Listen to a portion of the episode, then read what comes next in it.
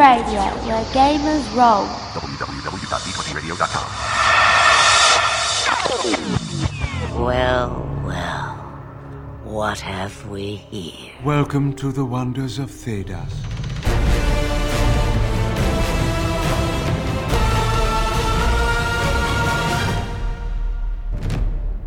Welcome to the Wonders of Thedas podcast. We're your one-stop shop for all your Dragon Age role-playing game needs. My name is Ren. And I'm Jessica.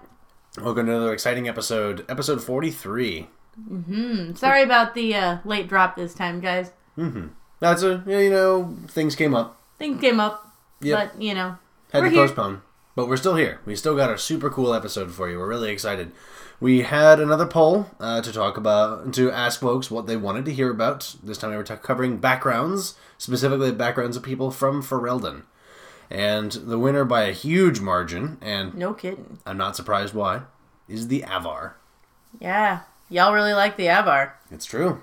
And, you know, after reading up on them again, I completely understand why. They are really, really cool culture. They will be plenty of fun to talk about. So. Yes. So, before we get into that, we're going to make a quick shout out to our friends in the D20 Radio Network. Uh, the Dice Pool podcast has done an episode about Fantasy Flight's narrative dice system. If you wanted to get into Fantasy Flight Star Wars or create your own campaign setting for their new Genesys rulebook, we recommend this episode to get you into the quirky nature of the narrative dice system. Yeah, we've done a little bit of uh, the new Star Wars stuff. Yeah, it's And- it's it's interesting. It It's takes definitely interesting. Yeah, it definitely takes some getting used to, and I definitely have like gotten the little digital die roller app to help me mm-hmm. count everything out. But It's cool. yeah, It's, a lot of fun. Yeah, definitely recommend it. So be sure to check out the Dice Pool podcast because they talk about the narrative dice system. They talk about specifically more of like a Genesys podcast. So narrative dice, but without the Star Wars. So definitely check them out. I think that's episode three. They're trucking along with us. So I think we've got to talk a little bit about what's going on this week in Thedas. Oh, yeah, there's stuff to talk about. Mm-hmm. So welcome to this week in Thedas. You aren't worried I'll just make it up as I go. Not at all. You'll need to hear the whole story. We have some news to share with you folks. Real news. Green Ronin's latest Ronin Roundtable has a uh, blog has an update with regards to a plethora of games, uh, specifically age games, including Dragon Age's latest book, The Faces of Thedas. Chris Pramas, the game's main creator, has mentioned that several age-themed games are slated to begin release in the first six months of 2018. Dragon Age Faces of Thedas is now done and in the layout phase. Uh, soon it should be sent to the printers, and we should have a new Dragon Age sourcebook in our hands. It's pretty friggin' exciting. Uh, now, by this point, that would mean that the text for the book is all finished because they've gotten all the OKs from Bioware. Uh, then they have to okay all the art, and then they just have to have folks lay out lay it out to make the book look good. So we are expecting, we are suspecting that we can expect it within the next two or three months. Amazon lists it as an April 10th release, but we'll keep you informed. We also thought we should take this uh, moment to add that this month marks the eighth year of Dragon Age as a tabletop role playing game. Really? Yeah, See, that I didn't even know. 2010 Wikipedia says January 25th. That's the that's the only closest thing to a date I've gotten, so Game is slightly older than our relationship. slightly. Like a month. Yeah. Ac- Yeah, actually almost exactly a month. There we go. There you go. How about that? Fun So I fact guess about it's the Wonders it- of Thedas podcast. It's just been there all along, I guess. So, that's some cool news. yeah. it's exciting stuff. Super juiced. It's Well, going to be great. We'll be keeping our ears to the ground for you all and letting you all know what's going on. Uh, but for now, why don't we go ahead and consult our codex? You can ask me questions if you like. I'm not sure why you'd want to, but Oh, good. Thank you. I'm going to regret this, aren't I? Welcome to the Codex. We've only got a couple questions to handle this time, but we've got a lot to talk about in the main topic. So, first question uh, is a good one from Parsival on the Green Ronin forums. Thank you again for the question, as always. Of course. Have you ever flirted with using critter type Dragon Age 2 foes who just take a hit or two to take down? How would you deal with a large number of critter type enemies? Ghasts, for example. Could the cave beetle swarm idea be modified? And I I'm personally in favor as a GM of critter type enemies because they make uh, like enemies that you just put around to make the ba- to make the battle look really big, and- but they only take a couple hits to take down, and they're really dangerous because of their numbers as opposed to their individual combat ability. Because Oh, yeah. eventually one of them is going to get a get a get a couple swipes on on you, or even several of them might get a lot of small swipes, which start to add up after a while. It's true. Unless you have a ridiculous armor rating. Unless you have a ridiculous armor rating, which, you know, Alora. Alora. In which case, your critters are probably going to be a bit more impressive once we're, you know, you're like 19th level like we are. Mm-hmm. But, uh, I like that idea. I do think it makes things bigger. We had Mm-hmm. some of that in one of our more recent games when we were sort of fighting a bit of a giant battle yes, and had to deal with a great number of uh, critter type Mm-hmm. things. There was, uh, I believe, a necromancer who was control, who was animating an awful lot of skeletons. That was an awful lot of skeletons. So, while they were critters, perhaps to the 18th level character, they also had a very small NPC friend who had uh, followed along because they wanted to impress. Yep. And so we it, it, it got complicated, and the critters definitely provided an interesting uh, Mm-hmm. issue for us to deal with. Now, the cave beetle swarm is interesting because it's a single stat block that is tri- that represents a very large number of small creatures. Now, see, this might just be because I've had so many experiences with them as a player, mm-hmm. but I got issue with swarms in general. Uh-huh. Like, swarms and things like them, like troops, just have a tendency to kind of cheese me off. Like, I mean, that's fair. There's definitely. so I'd be interested to see how this would be brought Yeah. into Dragon Age. Definitely. Uh, I I actually have been hearing that fantasy, the Fantasy Age Companion may have some suggestions on minion type enemies. So we'll see where that goes. We'll probably talk about the Fantasy Age Companion when it comes out, even though it's not Dragon Age specific, because this is all really modular. What can we steal from it to use for Dragon Age? Uh, so the cave beetle swarm idea could be modified, uh, especially considering that we have examples in other games. I mean, we play a lot of Pathfinder, so we have examples of things like, and even in Saga Saga Edition had things like squads, which was, and in Dragon and in Pathfinder they called them troops. which- They're swarms of very large pe- creatures, mutant, but I mean large by the standards of what swarms usually are. So this usually means like a line of uh, troops who are all working together, or a collection of stormtroopers who are all operating as a unit. Well, see, I think that's where critter rules are better. Mm-hmm. Because, you know, you've probably got some people who like to do damage to a lot of different things at once. And boy, do they get hosed by things like swarm rules. Like, They can get tricky because I believe that Cave Beetle Swarm has that ability called Swarm Defense, where any physical attack just deals one point of damage to it. If you get a Mighty Blow stunt, it does two points of damage. If you get a Lethal Blow stunt, wait for it, three points of damage. So that's fun. So you have to sit over here and seethe. you have to pretty much have a mage who can do like a flame blast or a shock or something that hits multiple targets, or even have grenades that maybe that well, somebody brought. Yeah, How many people have grenades though? I'm sorry, but this those sort of enemies. We'll get on my soapbox for a 2nd Those sort of enemies, especially in Dragon Age, to have that be a ruling, that's really dangerous for parties that don't have mages. Like Yes. this is not like a magic is everywhere kind of world, It's and not. there's every chance that you'll have a party that doesn't have any mages, Mm-hmm. and enjoy doing your three damage to the thing over and over again. Too bad you have no Mm-hmm. other options. It could be good as like a hazard as opposed to something you're actually supposed to fight and kill. That I could see. But yeah, other Mm-hmm. than that. But I, as a GM, very much appreciate things like squads or troops. Or at Star Wars Saga Edition also had thing also had units, which was supposed to be like specific pieces in mass combat that if brought into personal combat, you basically just took all their stats and multiplied them by ten. So it. it gave you guys the chance to fight a ballroom full of stormtroopers, and Can't see keep it kind of dangerous, but keep going. So there are good things and bad things about both of these. Critters are fun because the players get to feel really cool, you know, uh, especially if Get they get kill a like bunch of little bitties. lightning attacks and dual strikes. They get to swing the sword and take down three guys at once, or throw a kick in one direction and a sword in, in Wrath another of the one. Elvhen. Wrath of the Elvhen. Pull all these folks in and just start like know, dragging them into the earth or something because that's nice and creepy. Kind of. Um, the downside of that, though, is that then the GM has to keep track of all of those critters. It's easier with critters because we can just assume that they have enough hit point, they have low enough hit points that an attack that does damage enough to maybe like bypass their armor takes them down. But that is then, especially if you've got a lot of them, even if they all go at the same time, that's a lot of attack rolls for you to roll as a GM. Yeah. It so it can be a bit of extra, especially if they're not like critter like, or if they're you know slightly above critter, so that maybe they take like one or two hits. Then you have to keep track of health values, and especially if they're spellcasters, then you have to keep track of their mana.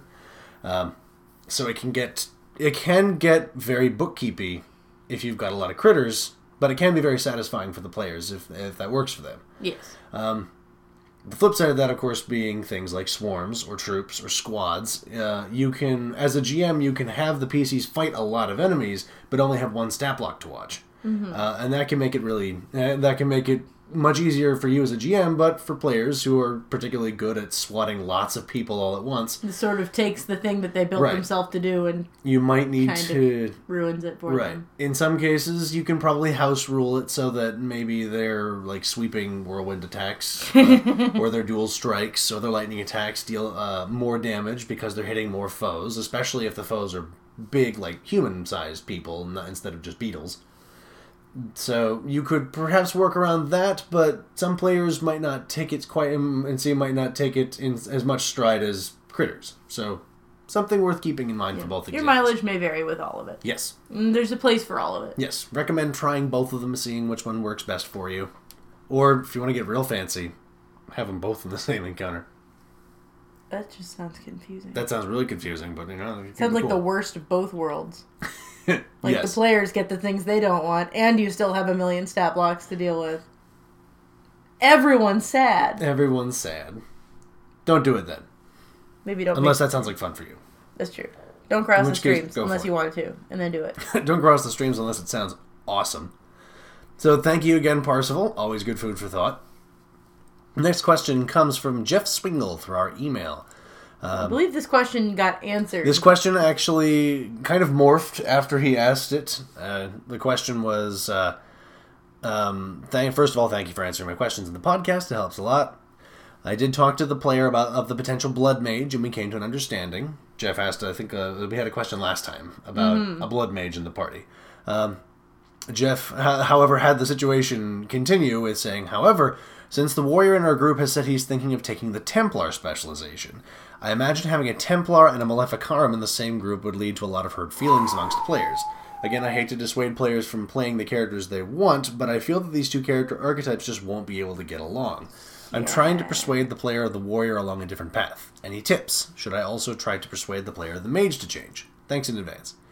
And to clarify, Jeff emailed me later after sending me this question, mentioning that the warrior in question decided to go with Spirit Warrior instead. So, whew. Dodged, Oh, a, boy. dodged a crossbow bullet with that one, so nice. Crossbow bullet. Yes, crossbow. Yeah, that one. I tried. I tried. You to make- dodged it. I tried to make it more something didn't, but specific. you did. and I took the bullet instead. Uh, so cool.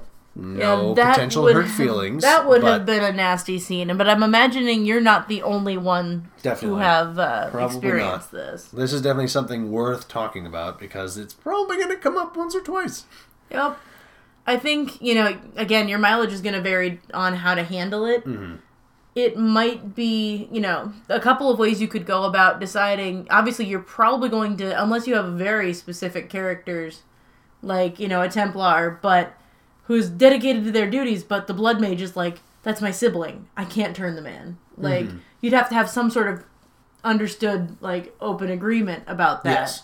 that that's You how that's going to go. Otherwise, you are going to get in party fighting, and it's probably going to get ugly, and the two of them are probably not going to be able to coexist. Yes. because those are two those are the two sides of the Mage Templar war. That's just how it works. And not not necessarily It's true.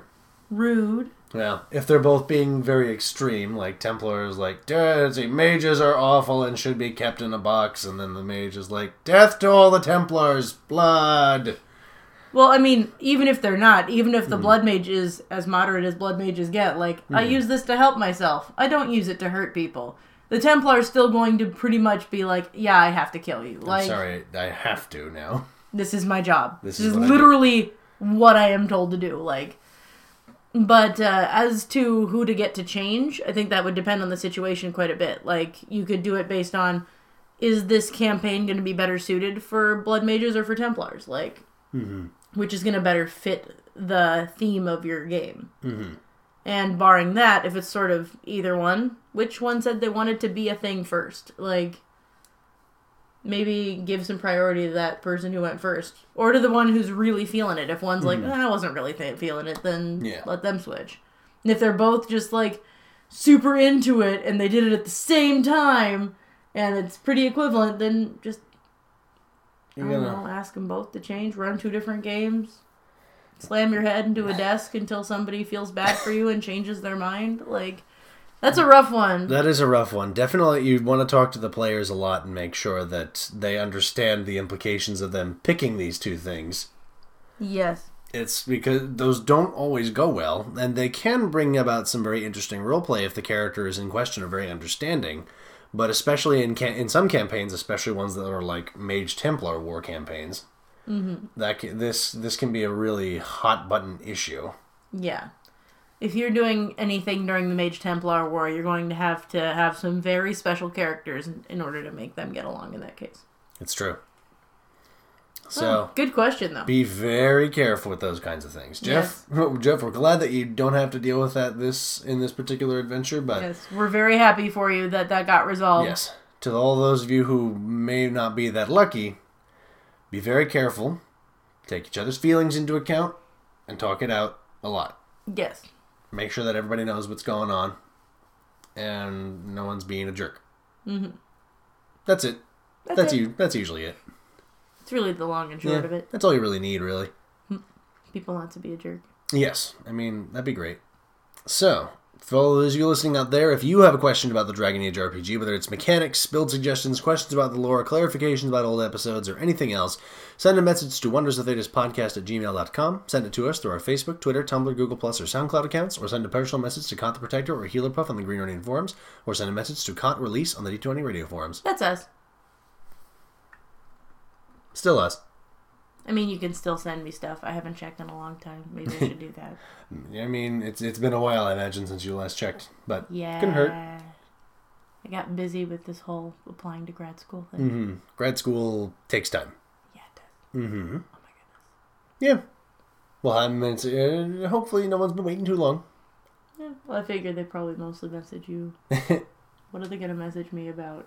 Can you be angry about things like? Uh, tell me how angry you are about things that aren't elven mages, and I'll be like, so angry, you guys! like I mean, that's the conversation we'll have. So if you want to have that conversation, shoot me a message. so angry.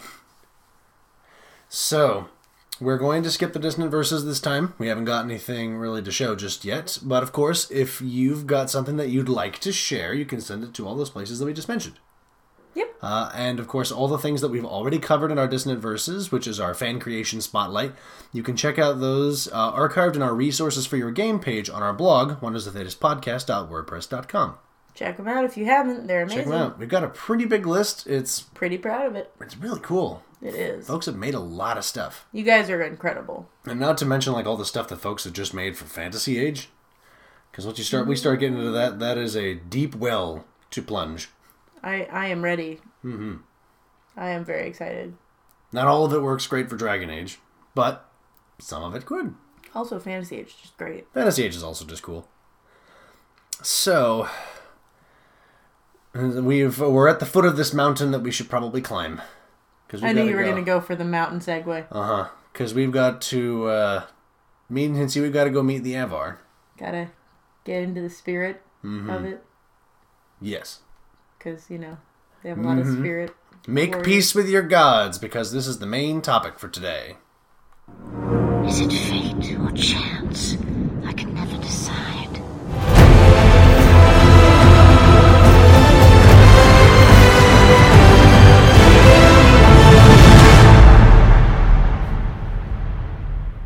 Welcome to the main topic. So you're an Avvar. Turn to Well page 15 of the core rulebook to see the background for yourself. We're talking about the Avvar background today. So what is an Avvar? Uh, the Avvar are relatives of modern Fereldans. They're a human ethnicity. They, along with the Chasind and Chasind and modern Fereldans, used to be one people, the Alamarri. Although I don't, uh, uh, as I looked into it closer, they were all kind of separate already. Just the Alamarri tribes was the general name given to all these tribes: the Avvar, the uh, the Chasind, and uh, what I actually ref- found out modern Fereldans were called the Clayne. Oh. But the so the Clayne, the Chasind, and the Avvar used to be kind of united under the same banner, although uh, still kind of independent of each other, having their own lives. And the lives. clan got all uppity. Yeah, things got weird, especially when Tevinter came along.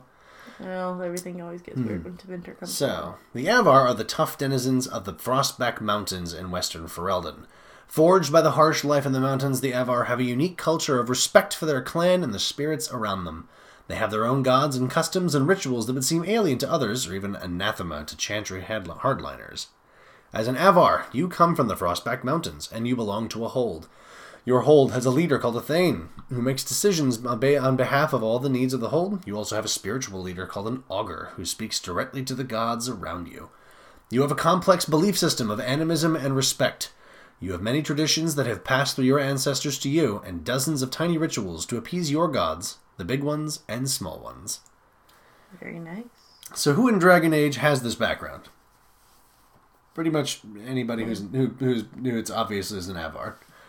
Just about all the NPCs in the Jaws of Hakkon DLC for Inquisition, like Svara Sunhair and Gerd Harifson. I love Svara Sunhair. She's so cool. I love Svara Sunhair a lot. She's Anyone who gets great. that name by having their hair be on fi- fire and can't not being able to be bothered to put it out, yeah, I'm down. super cool. Sign me up. uh, Amund, uh, the Skywatcher, who joins the who potentially joins the Inquisition uh, after the Inquisitor takes down the hands of Korth. Uh, of course, is an Avvar. Uh, Maferath was of the Avvar tribe, so he probably would have taken this background as well. But I mean, if you've met a character in the games or the books who said they are an Avvar, this is the background they took because Yep. this, This is it. this is it. Uh, unless they were a mage, in which case they took the apostate background. That is true. So I was just I was just about to mention Yes. Mm-hmm. something about that because uh, The background Avvar. I kind of feel like there should be a background inclusion for Avvar mages because they're so distinct. especially after uh, Dragon Age Inquisition went by and we got to learn so much about Avvar mages. They're awesome. They're really Like, cool. They, they probably their- deserve their own background. They deserve their own background, or at least to be a part of the Avvar background. Like Mm-hmm. they need some sort of representation of their own because Yeah, they're definitely. nifty. So, brief history of the Avvar, a little bit to go over. Um, and we're just and there's not too much history, but there's a lot of now. So we'll we'll talk about what they were. They were originally part of the Alamarri tribes of Ferelden, as we said, along with the Chasind and the Clane. They coexisted with the other Alamarri tribes and fought against the Tevinter occupation as their Alamarri allies did. They were supposedly the most successful at fighting the Tevinter Imperium's impressive forces, but Tevinter did manage to occupy Ferelden for about five centuries. Jeez. Uh, after uh, after the first blight, uh, and the Imperium was weakened and had to pull out of Ferelden, and Ferelden belonged to the Alamarri again. They separated from the Alamarri uh, after conflict and civil war with the other tribes, uh, they took to the Frostback Mountains as their new home. Well, I think it was their home. It was kind of their home to begin with, but they really moved Yeah, there. this is our home and only our home. Their home. They have never looked back. They remained somewhat isolated for nearly a thousand years, developing their own culture, and in 650 Steel they attempted to invade Ferelden. They united under a warlord named Balak and, and burned the Bannorn with their attacks, but were pushed out after two years of fighting. This battle caused one of the worst famines in Ferelden's history, so you can imagine how sour the relations between modern Fereldans and Avvar would be. Not great. A lot of let's see, well, the memories, of course, of the of that uh, violence is long gone because it took place what 400 years ago. Um, it's So just maybe by now it's a bit more by of an now it's yeah, it's an estrangement. It's calcified into something less immediately malignant, but just kind of a general. Those people are dangerous. Yeah. Don't trust them mountain folk. Um, so that's what the Avvar were. Let's talk about what they are, because what they are is super cool. It's true. Uh, the Avvar remain one of the most fascinating cultures in Thedas by my humble opinion, of course. Uh, if you've played the Jaws of Hakkon DLC for Dragon Age Inquisition, you get to see it firsthand. They live an existence of subsistence and survival. Life in the Frostbacks is unforgiving, so the Avvar have become strong to reflect that. Avvar culture is one of survival and respect.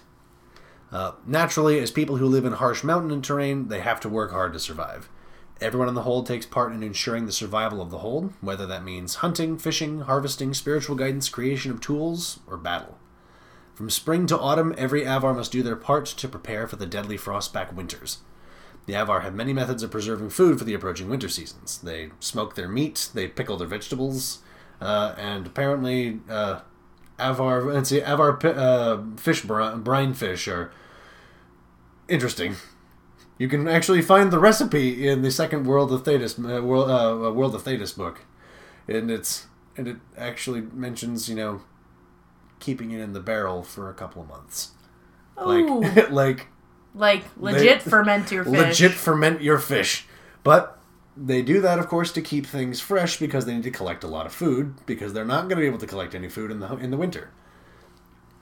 Um, the Avvar clans, uh, let's see, let's see, like, let's see, have take very little time for activities that do not immediately contribute to the survival of their holds and the clans within it. So they're fairly pragmatic. Uh, the Avvar certainly have their own pastimes and leisure. They like to drink mead. Uh, but these activities must wait for the day's work to be done. You know you live in an unforgiving environment when one of your hobbies is drinking. Like that's well, either that or it Right. just gets depressing. But at least if it's a cultural pastime, like that's Right. That's a cold well, place you live. The Avvar clans are usually quite close. Uh, they take meals together around the fires uh, at the middle in the dead of night. They teach each other their trades. They train each other for battle. Um, they're, however, they're also known to raid lowlanders for supplies and often do so in winter. Their comfort in the bitter cold and their knowledge of the mountains allows them to attack the Ferelden's in winter storms and slink back into familiar terrain before a counterattack is mounted. So it is generally uh, known to avoid the Ferelden frostbacks when winter comes. Mm-hmm. Because the Avvar know exactly what they're doing, and the Fereldans really don't. Uh, or at least uh, nobody really knows what they're doing, uh, what, what what to do, how to war in the winter like the Avvar do. yeah. Um, some Avvars actually, let's see, are actually leave their holds to become mercenaries among the lowlanders, uh, selling their skills as great warriors for coin, uh, and they can be trade and that can be traded for supplies to bring back to the hold. This can be an easy in for PCs with the background to be part of a larger picture adventure. Hint, hint. Um, and as the Fereldans have their dogs as companions in battle and hunting, the Avvar train birds of prey, most often falcons. They use them as scouts in the rugged mountain terrain, and most Avvar hunting or raiding parties will have one member who is trained as a falconeer. Or falconer. Falcon. Falconer. Uh, one particular aspect of Avvar culture is impermanence. In the Frostbacks, very little stays the same for long, and the same goes for the Avvar. The Avvar know it is wise to avoid becoming too attached to places, things, or even people when the elements are against them. While this is originally for survival, this aspect of their life has seeped into many facets of their culture. Avvar marriages are also impermanent. Uh, they have a really wiggy way of getting married, and it's really interesting. Sounds cool. Yeah. Um, before let's see, when when two Avvar wed, the wife sings a hymn to the gods of their choosing, while the uh, husband attempts to untie knots in a rope. The number of knots that the husband manages to untie before the song is done is the number of years they will be married. They may marry again if they choose, performing the same ritual, but there is no obligation to stay once the marriage is ended. Hmm. Um, and to actually secure a spouse, um, it is accepted that husbands have to kidnap them. This is a very gendered. uh It is very deal. gendered, yeah. Um, we, brides can be taken against their will in some cases, or may make it known that they wish for a specific person to come get them. Um, but the husband is supposed to go to that person's hold. It's usually someone else, a different hold, because they want to bring in Mhm. family, more New blood. new blood. Um, but they actually go to the person's hold, uh, and they make it publicly known that this is their intent, is to marry this person. Um, then they have to actually uh, sneak into the hold without being found and kidnap them and take them out of the hold without being caught. And that is that's how you propose as an Avvar. Yeesh. Kidnapping, you know, for kids. As the potential kidnappee, It's not a fan. It's very different. Um, now, if you're caught, you can expect a severe beating, but nothing else. Uh, but if you are caught twice, you may be fed to the clan's uh, spirit animal.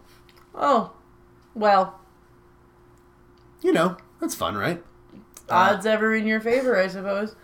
So, quite impermanent, as you could say. Uh, oaths are sacred to the Avvar, but not ironclad.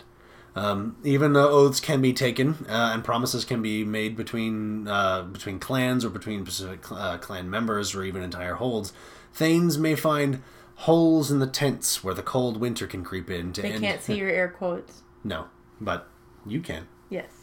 Uh, but they use this, let's see, but they can, you know, find loopholes to end any oaths that are no longer considered necessary. Um, after a fashion, even death is seen as impermanent to the Avvar, who believe that their gods or ancestors, even after death, can return to them with new bodies and the same name to continue offering guidance and wisdom. Cool. They have a kind of reincarnation if you've, you know, proven yourself worthy. Uh, and speaking of prove yourself worthy, a very large co- aspect of uh, Avarian culture is respect. Uh, some Avvar claim that they come from a culture where you can have your skull split open for being rude, and it's mostly true. Uh, Avvar spend much of their social lives proving themselves worthy of respect, not just to their fellow Avvar, but also to their gods. Uh, though Avvar do not keep their oaths forever, when they are broken, they do make amends through gifts to make sure that respect is maintained. Uh, the Avvar have many tests of abil- uh, tests of ability to settle matters between clan members, from straight out duels to tests of rock climbing. The victor is considered to be the correct party. Uh, an Avvar with odd or outrageous claims may perform these rituals with handicaps such as weights or dull weapons, as they have more to prove. Oh, so uh, if something sounds ridiculous, Yes. then they Then that rock climbing challenge, they strap rocks to you while you try to climb try to climb to the top of the hill before your opponent does. Um, Avvar, with regards to respect, Avvar usually have very little have a little respect, have very little respect for non-Avvar, calling them lowlanders and considering them to be soft. And while, but it is not impossible to earn the respect of an Avvar. Uh, many lowlanders have done it, like these losers in here in my campaign. yeah, we did it. Once you have an Avvar's respect, you have a powerful ally, potentially the allegiance of a hold. And that can be pretty exciting. Uh, it would be difficult to talk about Avarian life without talking about their gods and their beliefs. Uh, Avvar truly believe that their gods aid them every day, for have they not survived this long with so numerous with numerous enemies? Um, Avvar see every strange rock formation, bird flock, or strange sound as a potential message from the gods, and they take these portents very seriously. Um, likewise, uh, spirits are seen as much more than simple apparitions. Spirits are referred to as gods among the Avvar, and they are entities that must be wooed or mollified with gifts, displays of skill, or blood from their enemies. When things go wrong for an Avvar, their first thought is, which of the gods have I angered? It's ne- they never think to blame ill luck. The Avvar don't really believe in chance. They believe that things happen for a reason. Well, obviously, I have angered the spirits if I did so poorly in this last battle, or I have not brought any food back home to the hold today. They will take steps to appease this god, along with fixing the damage as usual.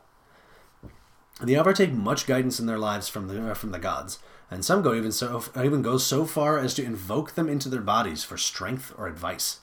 And uh, as you may guess, this means that the number of spirit mages and spirit warriors is Mm-hmm. significantly higher among Avvar cultures than others. You're gonna find a lot of spirit healers, a lot of folks who are willing to take spirits into them, nice and wiggy like. Oh yeah, and Mm-hmm. I, I imagine that the spirit school is also Oh yeah, totally. extremely common among the Avvar. I'm sure the Avvar definitely appreciate that telekinetic weapons.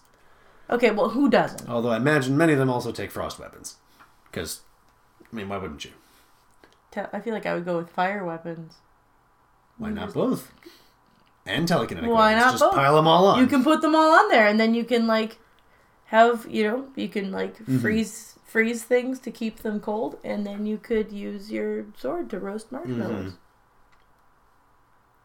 Yes. I went for food both times. I don't know why that. happened. Orlesian guimauves. What we, call, no. what we call them in what we call them in Thedas. Is that a real thing? I think it's just French for marshmallow. I okay. Man, Orlay. Orlais, yes. Um, of course they came from Orlais because why Of wouldn't they? absolutely, of course they came. But um, even if a spirit is destroyed, the Avvar have rituals that they perform in mourning for one year after the spirit's death. These rituals call out to this god or ancestor to return to the Avvar. At the end of the year, a new god comes to them with the name of the old. This god is both the same and new. Interesting. Does this? Do we have any? Uh, this is something I don't know. Mm-hmm. Um, do we have any indication that this is actually a thing that successfully bring re- like resurrect spirits, or is this more of a ritual? It's probably uh, what my guess is is that they probably perform rituals that attract spirits, and the spirit that feels most keen to taking up this mantle Takes up probably the takes up the mantle. I doubt that it's resurrecting spirits, but that would make a really cool plot hook. Wouldn't that be neat? yeah, There you go, guys. there we go. There's your first adventure hook. Get it, write it down, play it. It's gonna be cool. Maybe we'll write an adventure for it. That'd Um, each hold has its own pantheon of gods, uh, from simple nature spirits to legendary heroes of the hold who have ascended to godhood. Uh, in addition to the countless little gods among nature and the holds of the Avvar, there are several gods that are known and respected regardless of holder history. Um, particularly these next big three. First being Korth the Mountain Father. Korth is kind is like the big father deity amongst the amongst the, Mm-hmm. The patriarch. Yeah, the Korth is the mountain that you are standing on. Everything that the mountain gives you was given to you by Korth. Uh, he is the heart of the Frostbacks, and he is where all these gifts come from. So you make thanks to. Uh, so if you bring back lots of food, you better make sure that you thank Korth. Uh, and if things didn't go well for you, you have probably angered Korth. You should probably make some amends. Um, they also worship the Lady of the Skies, who sees all things above Korth. Kind of a mother figure, I think. Um, but she has, but she uh, the birds, the falcons, the birds of prey are her messengers, uh, and they and she and they use and they uh, and she has them deliver the Avvar's dead to the afterlife through sky burials, Oof. where they Leave the body out where for they they just they, they break apart and dismember the body and leave them for the birds. Mm-hmm. When then the birds see the the person then goes back to Korth the Mountain Father and their soul gets carried off to then she gets carried off to the afterlife and Yeah. sometimes the Lady of the Skies brings a soul back if they are particularly worthy. Oh. Uh, Hakkon Winter's Breath is the god of winter and war. Avvar warriors make offerings to Hakkon for the strength of the two bitter colds of frost and steel, gaining strength in battle. I like that. It's good wordplay. Mm-hmm. Uh, Im, see, now these two are less uh, see, are common, but le- maybe a little less so. Uh, uh, but first one, of course, being one of my favorites. Uh, Imhar the Clever is a common god, but one who triumphs through trickery, a silver tongue, and deception. Uh, he is known to have fooled the demon and her minions into chasing him into a gorge, where his mighty laugh buried them in an avalanche. Now that is an interesting deity choice Mm-hmm. for a people that is so um, sort of Utilitarian, utilitarian, and focused on very yeah. battle. So and so much focus on honor and uh, strength Mm-hmm. that uh, having a deity, a popular deity, even that triumphs through trickery, deception, and you know pretty words. That sounds pretty soft. So Mm-hmm. Yeah. that's an interesting choice for them to have. I think I'm sure that there are plenty who, uh, somebody who's particularly appreciates Imhar the Clever would make an excellent Avvar rogue. By the way, uh, because he's got a lot to offer you and got a lot to teach you. That sometimes strong words and and sharp and sharp swords and axes aren't enough. Sometimes you need to get you need to get clever. It's probably a really good god for those who want to uh, associate more with the outside world and Yes. try to uh, use diplomacy to get what they need. Could you could use uh, making a lot of offerings to uh, Imhar the Clever. Mm-hmm. Um, the great bear Sigfost is said to sit at Korth's feet and is so large that Korth once confused him with a mountain. That's a big bear. Avvars may challenge him for wisdom and knowledge, but they do so at great risk, as Sigfost is strong and does not give his knowledge easily. And apparently, there are some mages from the Circle who claim to have met Sigfost in the Fade before. Oh. Hmm. But I don't. Dun dun dun. Very interesting, yeah. Uh, it can be great fun to design your Avvar Hold's particular pantheon. Uh, this can give your hold some flavor and uniqueness, as most holds are independent of each other's traditions. Work with your GM and give your hold some extra personality, especially if the campaign's going to take you there. Absolutely. Because that can be a lot of fun. Nothing like building your own pantheon. Yeah, do it. It's good time. Uh, speaking of, uh, let's see, t- speaking with the gods, we would be remiss if we didn't talk about Avvar mages, because they are very unique. They're super cool, like Oh, we yeah. said. Uh, if you want to be an Avvar mage, right now the best one is probably the apostate, but maybe If we'll somebody, fix that. yeah, maybe we will. And if one of you wants to uh, write up an Avvar Mage background, Mm-hmm. We'll put it in the Dissonant Verses. yeah, we absolutely will. Heck yeah. Uh, Avvar mages have a special place in Avvar holds and are regarded uh, as people with great gifts, as opposed to people who are burdened with this with the chains of magic and That's the a nice change the- of pace. the danger of demon possession. Because the it's because the spirits, the gods are known are known to the people of the uh, of the Avvar. They understand that while they're not, you know, malicious, they are kind of capricious and some creating people to be or entities to be sort of like appeased and uh, and to avoid their wrath as opposed to terrifying things here to tempt you. Uh, the mages uh, mages are closer to the spirits because, of course, they have access to the magic and the power of the Fade, and thereby they are closer to the gods of the Avvar. Uh, they become augurs, who call upon the spirits for advice. Augurs are the one uh, the one mage in the hold who interprets the signs of the gods and brings the wisdom of the local gods to the Avvar people. They also speak to the local gods to learn how they may appease them. They even welcome spirits into their own bodies to directly commune with them. Sure, the Chantry would just love Oh them. yeah, oh yeah. The the Avvar have rituals that would make the Chantry shudder. Uh, thankfully, the Avvar have designed their rituals to push spirits out as surely as they invite them in, which you'd think would be extremely valuable knowledge to the Chantry, or dangerous knowledge because it means that we know the mages can police themselves. Gas! Gasp. Uh, new mages. Uh, interestingly enough, new mages are taught how uh, to allow spirits in early, and these spirits help teach the mage how to control their powers. Now, you're not going to find a lot of teachers like that. That's pretty cool. Yeah, it's a pretty neat They- way to do it. It's a bit dangerous. It is correct. Uh, these spirits will also help keep weak mages from hurting anyone, as the gods around the mage watch them and their bound spirit to ensure neither become corrupted and become a true abomination. If they do become a true abomination, if either of them becomes corrupted, or the or some or the gods or the augurs see them as somebody who could eventually harm the hold, one day they simply die in their sleep. Like, Supposedly, I imagine a few of them still get away. yeah. Imagine it's not exactly dying in your sleep. It's Right. Probably a Mm-hmm. little bit less peaceful. probably. But good for the hold, you know. Uh, when the training period is done, these Avvar mages must then perform a difficult ritual that releases the spirit, and can, they can learn to become true augurs and succeed the augur.